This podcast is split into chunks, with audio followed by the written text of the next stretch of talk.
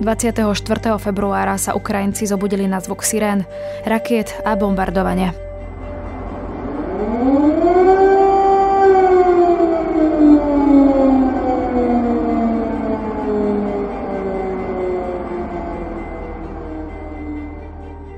Rusko po rozhodnutí ich prezidenta Vladimira Putina zautočilo na Ukrajinu z východu, Krymu i Bieloruska Мною принято решение о проведении специальной военной операции. Po roku vojny sa Ukrajinci vytrvalo bránia. Na Rusko boli uvalené sankcie a dokedy vojna potrvá dnes nie je jasné. prvej časti nového podcastu Náhlas z Ukrajiny sa so Stanislavou Harkotovou pozrieme na to, prečo ani samotní Ukrajinci neverili tomu, že Vladimír Putin začne takúto vojnu a tiež na to, čo sa za uplynulý rok stalo na Ukrajine.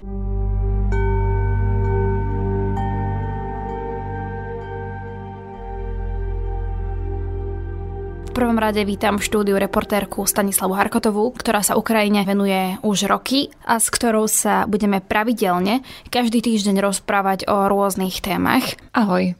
A moje meno je Denisa Hopková. Хлопці і дівчата, наші захисники, ви блискуче захищаєте країну проти однієї з найпотужніших держав світу. Сьогодні Росія атакувала всю територію нашої держави.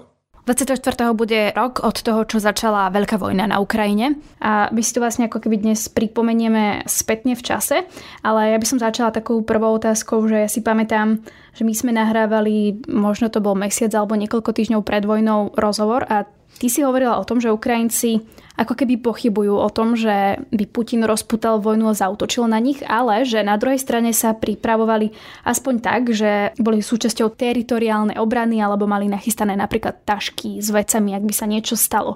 Ako to, že tomu Ukrajinci dajme tomu neverili a ako si na to obdobie teda spomínaš aj ty?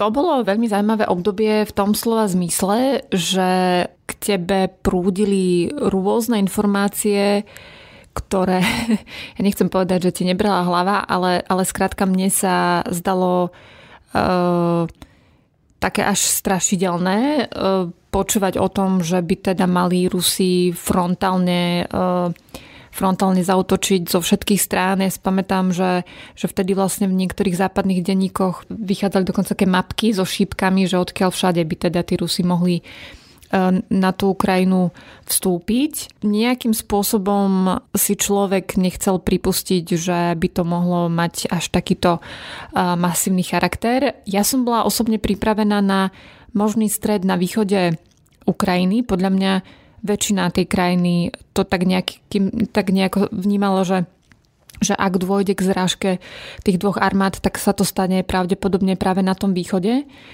Ale aj keď som, dajme, dajme tomu, vycestovala na ten Donbass a rozprávala som sa s miestnymi, tak všetci ma tak nejakým akoby spôsobom upokojovali, že, že vojna nebude, ak na ňu budeme pripravení a že, že skrátka uh, Rusi že to je ďalšie ako bububu v poradí, že potrebujú si niečo akoby niečo vyrokovať so západom alebo zatlačiť alebo postrašiť, e, že to robia pravidelne a mám pocit, že asi to bolo takéto podcenenie najmä toho fenoménu, keď si tak zvyknete na tú nestabilnú bezpečnostnú situáciu, že už vlastne nevidíte to, že by mohla ešte teoreticky viac vyeskalovať. Takže ja som vtedy si pamätám v januári e, bola v takom zvláštnom rozpoložení najmä tých protichodných informácií a snažila som sa skôr vtedy sústrediť na to, čo mi hovoria tí, tí domáci.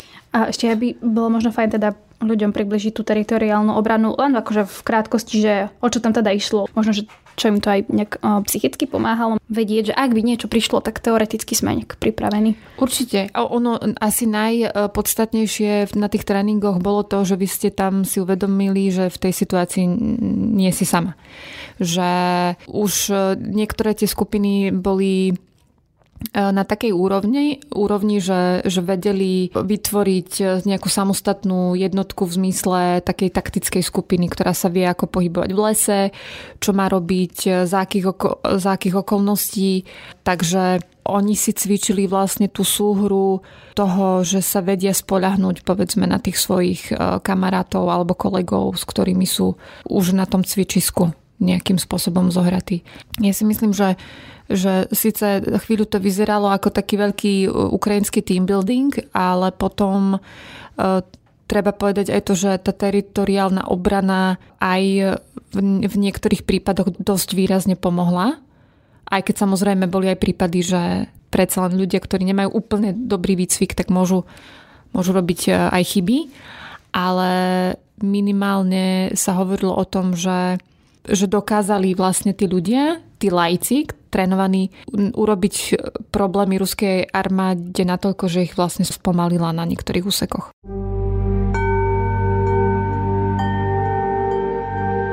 Keď si spomeniem na ten 24. Mnohí z nás sa zobudili s tým, že čo sa to teda deje, že sledovali len správy a boli z toho v šoku. Videli nejaké videá alebo tak. Ale aké to bolo pre teba? Ja viem, že ty si tedy bola vo vlaku a cestovala mm-hmm. si, keď si to zistila, aj, ale aj pre tých Ukrajincov. Keď teda niečo nečakáš a ono to príde a, a sú to, že naozaj veci, kedy tam ide o život, tá najhoršia situácia. No, samozrejme, že tie prvé chvíle sú také, kedy si zvedomievate vlastne to, že čo sa deje. Je to určite aj istá miera stresu, Samozrejme, každý na to reaguje nejakým spôsobom po svojom. Takže viem si predstaviť, že ľudia, ktorí povedzme boli vystavení priamo tomu tým povedzme zvukom e, výbuchov, tak e, zažívali o mnoho väčší stres, než povedzme ja, ktorá som bola niekde proste v, vo vlaku, ale aj tak e, to nebolo úplne príjemné sa zobudiť na to, že ti proste kolega povie, že Rusi zautočili a idú aj zo severu, aj z juhu, lebo ty v tej chvíli jednak si v tom šoku a po druhé vôbec netušíš, že čo sa vlastne teraz bude diať. Takže bolo to také nepríjemné ráno, kedy si myslím, že, že všetci si teraz začali klásť otázku, že ako sme to teda mohli nevidieť a, a čo teraz vlastne budeme robiť. A ja teraz čítam takú zaujímavú knihu od Oksany Zabuško, to je vlastne ukrajinská e, súčasná spisovateľka, ktorá, ktorej nedávno vyšla kniha volá Najdlhšia cesta. Ona vlastne opisuje to, ako ju tá informácia zastihla v Poľsku. Že ona po tých dvoch pandemických rokoch sa konečne dostala z krajiny, pozvali ju vlastne na tak diskusnú cestu k inej knihe do Varšavy a ona, si, ona tam opisuje, ako si zbadila takú, taký maličký kufrík a, a pár vecí, veď ide len na 3 dní a, a odletela vlastne z Kieva. A na druhý deň ráno ju zobudil telefonát, že sa začala vojna a o nejaké 2-3 hodinky už jej volali prví zahraniční novinári, ktorí jej kladli otázku, že či sa to dalo čakať a že teda veď sme v 21. storočí a ona tam opisuje v tej knihe, ako vlastne vybuchla, že, že kde boli tí zahraniční novinári doteraz, že proste všetky signály a nielen tých posledných rokov, ale celkovo ten vzťah Ukrajincov a Rusov bol natoľko komplikovaný, alebo natoľko to, to Rusko tlačilo na toho svojho západného suseda, že tá otázka je, ako to povedať... Uh, Naivná, zbytočná, nepodstatná. Áno, že, že, že skrátka sme si nerobili domáce úlohy a ja keď som, sa, keď som teda čítala ten text, tak som si vlastne uvedomila, že asi som bola jedna z tých, ktorí, ktorí sme v zásade veľmi podceňovali to, že vlastne v Rusku alebo v tej ruskej politike uvažujú trošku v iných kategóriách, než my tu sme zvyknutí. Ale keď teda toto hovoríš, tak Nebola vlastne aj chyba to, že to podcenila potom aj samotná ukrajinská vláda alebo Zelenský mm. a že neboli na to tak pripravení napríklad, že možno by to bolo dopadlo inak, ak by to nepocenili? No, no vyzerá to tak, že aspoň z tých uh, takých tých uh, čiastkových informácií, ktoré tak postupne hej, po tom roku sa vyplavujú, že, že teda aj Kiev museli napríklad Američania dosť dôrazne upozorniť na to, že čo sa deje. Uh, dokonca v januári 2022 mm, osobne prišiel do, do Kieva šéf eh, CIA, aby teda ukázal Ukrajincom konkrétne eh, veci, ktoré, ktoré sa chystajú s tým, že eh, Zelenskému vtedy povedali aj to, že Rusi pripravujú výsadok napríklad v Hostomeli, čo sa udialo, e, že pripravujú napríklad fyzickú likvidáciu Zelenského a s odstupom času sa dozvedáme, že áno, že proste tá ochranka alebo skrátka tiež špeciálne ukrajinské sily odrazili viacero útokov nielen na Zelenského, ale aj na, na iných predstaviteľov vlastne uh, ukrajinských uh, či už politických alebo tých bezpečnostných štruktúr. Takže vyzerá to tak, že aj Ukrajinci do istej miery podceňovali vlastne Rusov, najmä s prípravou tej veľkej invázie. Ako bola napríklad na to pripravená tá ukrajinská armáda? ak to podceňovalo najvyššie vedenie Ukrajiny, takže či armáda tiež nebola v šoku, alebo bola, že keď si tak spätne zhodnotíme aj, že ako sa darilo Rusom napríklad na začiatku v tej vojne, že ak by sa to nepodcenilo, či možno mohli byť pripravenejší alebo niečo také.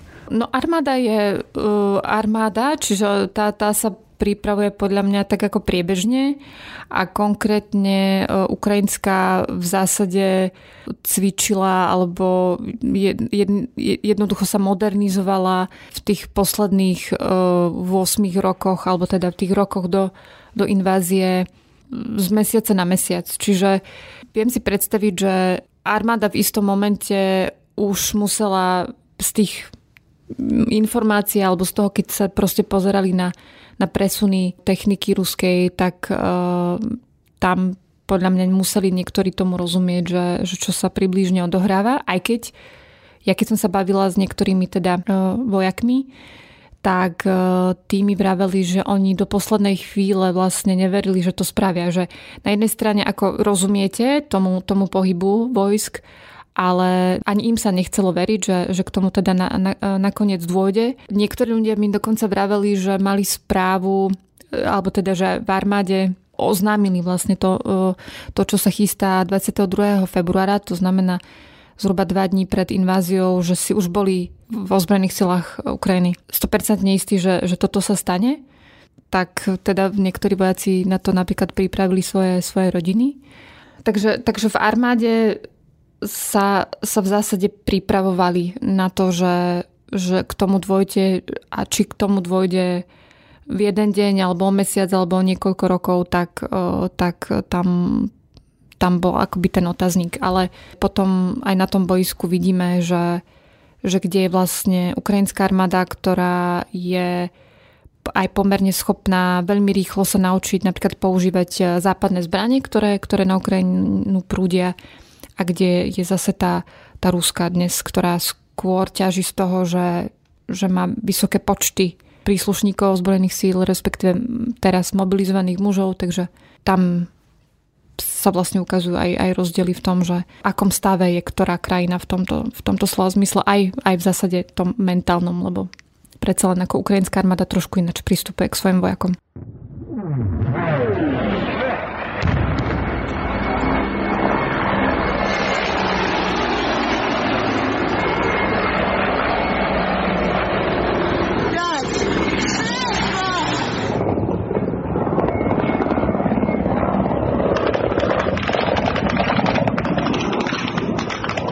Premýšľam teraz aj nad tým, že ako sa zmenil život Ukrajincov za ten rok, ale v zmysle, že tu na Slovensku niektorí ľudia dostali aj strach, aj paniku proste, mnohí si kupovali jodové tablety, mnohí si pripravovali tašky, ak by prípadne vojna prešla aj za hranice, takže aby mali veci, aby mohli utiecť a hotovosť si vybrali a podobne. A ono to samozrejme nejak časom ustalo. A teda, že čo na tej Ukrajine možno tí Ukrajinci robili, a dnes to už nie, alebo môžeme aj pokojne pres, proste prejsť k tomu, že napríklad tam nefungovala doprava, že ľudia spali v metre, alebo že si chodili po zbrane a tak, že tiež sa tam asi za ten rok tie veci nejakým spôsobom vyvinuli. No dosť výrazne, lebo po tom prvotnom šoku, kedy naozaj presne ako opisuješ, e, ľudia automaticky, lebo ono je to tak, prvýkrát v živote počuješ sirénu. Ja som tiež prvýkrát v živote, keď som počula sirénu, tak to je, to je dosť nepríjemný pocit teda lebo vy neviete, že či už to na vás letí, alebo čo sa vlastne deje. To až potom e, časom som si musela e, poctivo naštudovať, že áno, keď sa ozve sirena, tak to znamená, že letí to povedzme hej z Čierneho mora alebo z Bieloruska, keď to letí odtiaľ alebo odtiaľ, koľko máš minút e, na, na ukrytie. Keď je to proste nejaká raketa balistická, tak tých akože minút nemáš veľa, niekedy tá sirena ani nestihne sa ozvať. Ale človek e, človeku veľmi pomáhalo, že, že si sa zorientovala v tých informáciách a čím dlhšie bolo od toho prvého šokujúceho dňa, tak tým viac tí ľudia sa aj tak vnútorne nejakým spôsobom spevňovali a a získavali tie potrebné návyky. Ako znie to proste strašne, že, že si zvykáme na vojnu, ale pre, pre prežitie v takýchto podmienkách potrebuje získať aj istý typ návyku, lebo ináč by sa ti dosť ťažko existovalo, aj keď ja viem, že že sú ľudia na Ukrajine, ktorí dodnes, keď sa ozve sirena, tak z toho majú panické ataky. Čiže proste tá situácia vplýva na každého človeka individuálne, ale vlastne tá, ten prvotný moment, keď naozaj si vyšla na ulicu a videla si, že ľudia stoja v niekoľko desiatok metrových radoch pred bankomatmi, kde už potom pomaly ani neboli, vlastne nebola hotovosť, alebo dlhé kilometrové rady pred čerpacími stanicami, pretože všetci sa, sa potrebovali predzásobiť. Ono už aj pred vojnou sa vlastne upozorňovali tá spoločnosť na to, bežali rôzne aj programy, povedzme v televízii, že ako sa máš zbaliť, čo si máš zbaliť, že máš mať stále povedzme plnú nádrž v aute a mnohí ľudia sa toho aj držali. Ale samozrejme tá časť obyvateľstva, ktorá bola presvedčená o tom, že nič nebude, tak, e, tak skrátka sa na to nepripravila. E, kdežto teraz už je to tak, že, že podľa mňa každá domácnosť má o niekoľko konzerv viac e, v zásobách alebo o dve, tri, hej, 6 litrové fľaše viac v niekde položené pri niekde v kuchyni. E, čiže už máš akoby podvedomí, mm, podvedomú potrebu sa predzásobiť, pretože nikdy nevieš, čo ešte sa môže pokaziť, ale už to nie je taká miera nepohody vnútornej, aká bola napríklad pred tým, pred tým rokom. Lebo stále je to nepríjemné, keď počuješ povedzme burácanie, že, že sa dajme tomu ráno zobudíš na to, ako niečo zabúrať sa nedaleko teba ale e, už tam nie je až taká potreba rýchlo sa pobaliť a rýchlo utekať do metra. Tí ľudia nejakým spôsobom, teraz hovorím napríklad o hlavnom meste, e, si zvykli na to, že áno, je tu táto hrozba, keď, e, dajme tomu, sa ohlasuje dronový útok, tak vždy je, je lepšie jednoducho nepohybovať sa, hej, povedzme v tých vysokoposchodových e, budovách a, a skôr zísť niekde na ulicu, schovať sa v podchode alebo prečkať to v nejakom podchode ako hovorím, proste ľudia si, si vytvorili istý typ e, návykov, ako fungovať.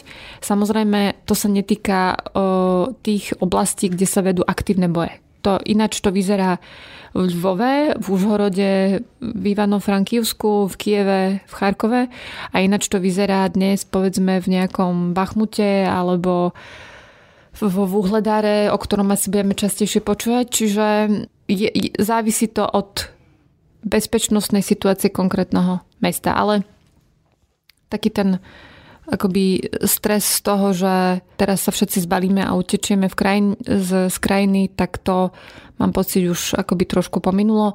Naopak uh, sú ľudia, ktorí v momente, ako sa povedzme oslobodí nejaká oblasť, tak sa vrátia domov. Ak majú kam, tak si pomaličky opäť hej, ten svoj život uh, sa, sa snažia vrá, vrá, vrátiť do toho svojho normálnu spred, spred 24. februára ale samozrejme sú ľudia, ktorí už sa vrátiť nemajú veľmi kam, takže tam zase stojí pred nimi výzva skôr toho, že sa usadzujú v nových mestách alebo povedzme aj za hranicou Ukrajiny a z toho už potom plynú akože nejaké iné výzvy.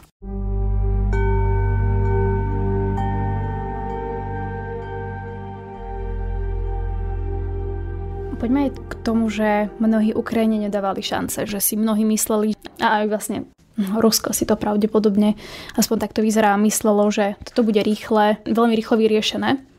Ale prerátali sa a ty si mi spomínal pred nahrávaním aj Ukrajinca, ktorý bol v Nemecku a môžeš to ty pokojne povedať? Hey, to, bol, to bol vlastne vtedajší veľvyslanec ukrajinský v Nemecku, Andrej Melnik, ktorý v jednom z rozhovore povedal, že, že po rozhovore s s nemeckým ministrom, zdá sa mi, že financií, e, tak mu prišlo vyslovene ťažko, pretože videl taký ten akoby ľahostajný postoj v tom slova zmysle, že, že ten nemecký minister naznačil, že veď ako Ukrajina to má už zrátané.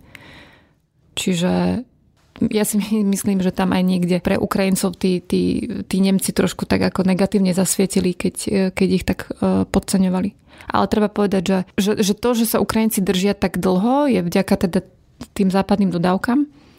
A, a na začiatku, aspoň z tých rôznych rozhovorov, alebo keď aj pozerám nejaké interviu s, s ľuďmi z, či už z ukrajinskej armády alebo z odboja, tak hovorili, že, že vlastne ten prvý útok sa, sa podarilo vlastne odraziť najmä vďaka akože, že nasadeniu konkrétnych ľudí a, a, a ľudí, ktorí sa správali hrdinsky a aj, aj tých všelijakých teritoriálnych uh, obrán, aj, aj civilistov, ktorí vo veľkom ako pomáhali ukrajinskej armáde v zmysle, že posúvali povedzme koordináty toho, kde sú, hej, povedzme, ruské tanky alebo tak podobne.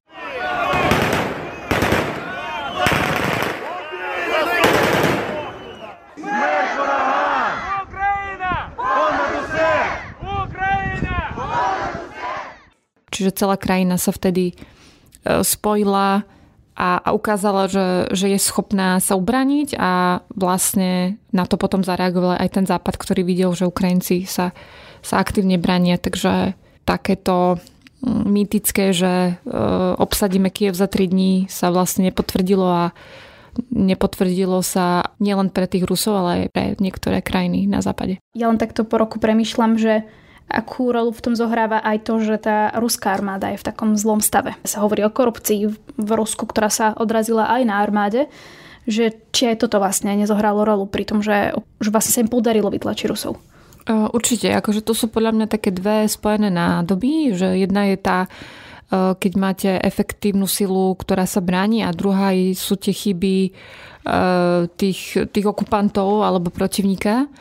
A ešte keď si spomínaš, tak e, keď Rusi išli vlastne zo severu cez Černobylskú zónu, už len to, že išli cez, cez tú Černobylskú zónu, e, tak postupovali v takej dlhej, dlhej kolóne, ktorá mala neviem koľko, desiatok kilometrov až ku Kievu. A e, si tak mnohí kladli, že čo je toto za logistiku. A nakoniec sa ukázalo, že to bola vlastne dopravná zápcha.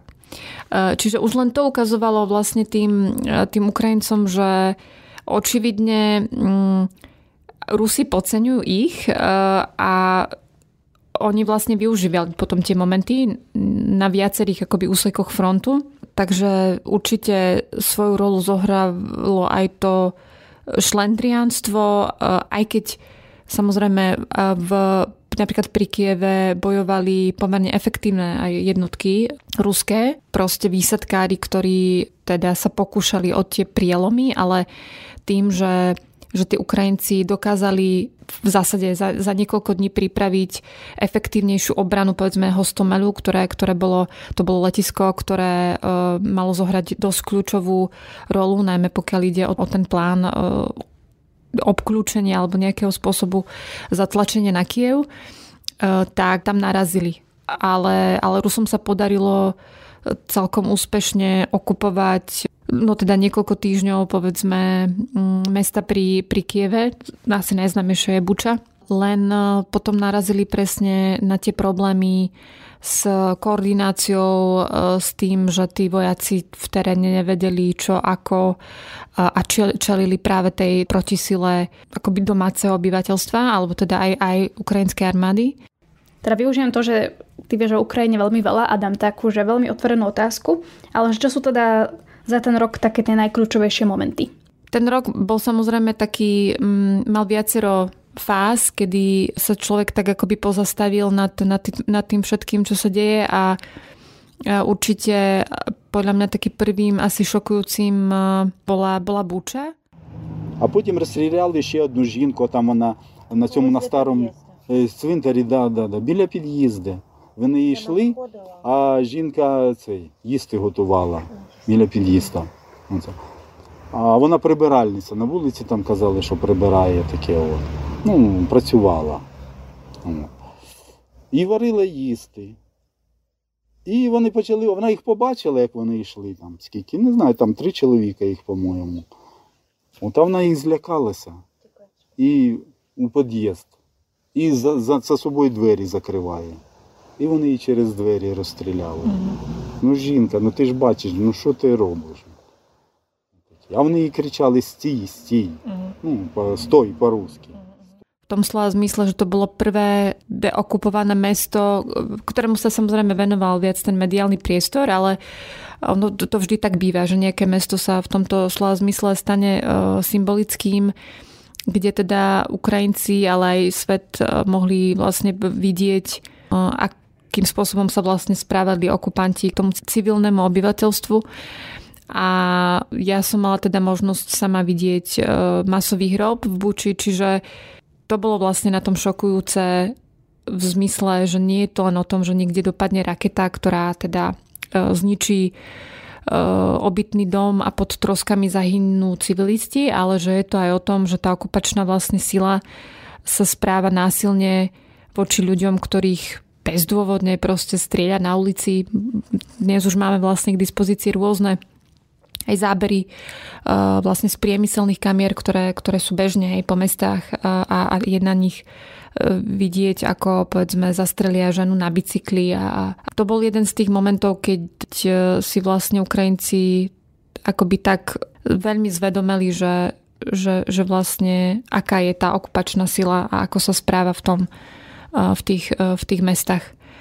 Potom boli viaceré momenty, uh, asi jedným z najznámejších miest sa stalo mesto Mariupol práve kvôli tomu, že tam tí obrancovia mariupolsky držali vlastne pozície už potom pod Azovstalom systémom vlastne oceliarní, v ktorých akoby útrobách sa, sa potom už skrývali tí, tí vojaci a, a nejakým spôsobom ešte odrážali tie útoky, a, ale teda snažili sa do toho posledného momentu e, sa tam nejakým spôsobom udržať, len potom už keď došli lieky, e, potraviny e, a v zásade všetko a najmä aspoň z toho, čo som ja mala možnosť potom počúvať v tých rozhovoroch, tak dôvodom bolo najmä to, že tam bolo strašne veľa zranených ľudí a, a vlastne tí, tí vojaci, tie ozbrojené zložky ukrajinské, tak nechceli vlastne tých ľudí držať v tých, v tých podmienkach, keď vlastne už tam neboli lieky, nebola voda, takže, takže potom sa rozhodlo o tom, že, že sa tí, tí vojaci, či už išlo o morskú pechotu alebo Azov, zložili zbranie a teda stali sa z nich vojnoví zajaci, pretože samozrejme potom tá ruská armáda nejakým spôsobom rokovala o tom, že s ukrajinskou stranou o tom, že, že teda sa de facto vzdajú do vzajatia. No a môžem potom ešte spomenúť v zásade také tie úspechy Ukrajincov v tom slova zmysle, že sa im napríklad podarilo dostať späť pod kontrolu mesto Kherson.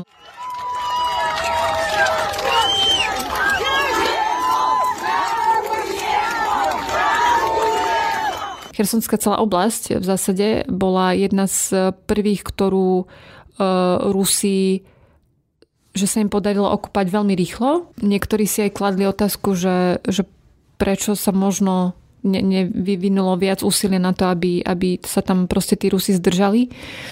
A, ale teda nakoniec v novembri sa, sa podarilo vlastne dostať po, pod kontrolu späť aj Herson, čo je, tiež bolo zaujímavé sledovať najmä potom spätne to, ako sa hodnotila práca tamojších partizánov, ktorí dostat, akože dosť výrazne pomáhali ozbrojeným silám Ukrajiny, alebo to, že vlastne to mesto Kherson si zachovalo takú tú povesť toho mesta odporu, že, že oni aj keď boli v okupácii, tak tak vlastne nejakým spôsobom vždy tam protestovali.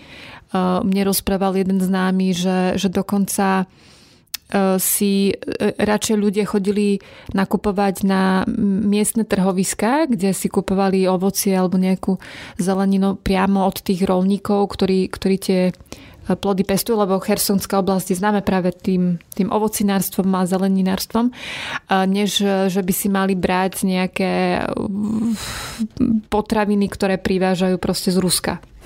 A ja netvrdím, že to bol plošný jav, lebo samozrejme, e, keď žijete v okupácii a tak sa snažíte nejakým spôsobom prežiť, ale že skrátka, že ešte aj takýmto spôsobom sa tí civilní obyvateľia správali, že radšej si kupovali ako potraviny od vlastných, než by mali proste kupovať od, e, od Rusov. Bola to taká ako veľká, veľká vec pre pre Ukrajinu aj v tom slova zmysle, že, že keď teda je e, nejaké mesto, ktoré je tým takým symbolickým mestom odporu, e, tak potom to dáva ako tým Ukrajincom na nádej, že, že do budúcna sa môžu ako oslobodiť aj ďalšie možno iné, iné mesta.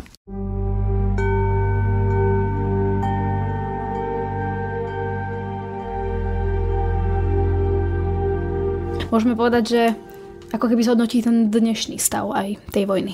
Dnes sa bavíme vlastne v čase, keď e, sa nám už pomaličky e, rozbiehajú ofenzívy e, ruskej armády aj ukrajinská protiofenzíva a vlastne ono na tom, najmä na tom východe to vyzerá tak, že, že Rusi sa snažia naplniť taký ten e, Putinov plán, ktorý on už v zásade ozvučoval e, už, v zásade, už pár dní pred inváziou, keď oznamoval, že teda Rusko e, uznáva nezávislosť tých tzv. separatistických republik a vtedy samozrejme sa viedla tá debata o tom, tak ale v akých hraniciach, lebo oni vlastne Rusi, alebo teda tí separatisti kontrolovali len tretinu Doneckej a Luhanskej oblasti a otáznik vysel uh, nad, nad tým, že, že ako to tí Rusi myslia, že či myslia administratívne uh, hranice celej tej oblasti, nie len toho kusočku, ktorý už okupovali od 2014 roku. No nakoniec sa ukázalo teda, že mysleli tie, tie celé uh, oblasti a aj ja vtedy, keď som sledovala ten Putinov príhovor, tak som si prvé, čo, čo mi napadlo je, že sa to pokusia proste rozšíriť a preto som si aj myslela, že, že boje budú na východe, pretože sa, mne sa vtedy videlo, že sa presne bude bojovať o to, aby Rusi dostali pod kontrolu celú Donecku a celú Luhanskú e, oblasť. Takže teraz sa tie boje vlastne zvádzajú uh, najmä tam. A teraz otázka znie, že ktorými smermi pôjde tá možná nová uh, ofenzíva. Veľa sa hovorí o záporeskej oblasti, ale hovorí sa o nej aj v súvislosti s možnou protiofenzívou Ukrajiny, pretože aspoň teda v Eteri už ako lietajú rôzne mesta. Napríklad e, ja som si čítala analýzy, nazvem to, alebo komentáre, ktoré, ktoré hovorili o tom, že Ukrajinci by sa mohli pokúsiť napríklad získať pod kontrolu späť mesto Melitopol, e, ktoré má tiež takú povesť toho akože mesta odporu keby sa im podarilo vlastne získať tento úsek okupovaný dnes, tak by vlastne rozčesli ten e, pozemný most medzi Krymom a, a Ruskom, čím by vlastne odrezali ruské jednotky, ktoré sú na Kryme od, od pomoci vlastne z tej, e, z tej pevniny. To sa bavíme teraz o páse popri Azovskom mori. Čiže toto je momentálne asi takýto stav. Samozrejme stále sme svedkami toho, že že Rusi ostreľujú ukrajinské mesta, či už drónmi alebo raketami. Takže ešte, ešte zďaleka nie sme na konci očividnej invázie.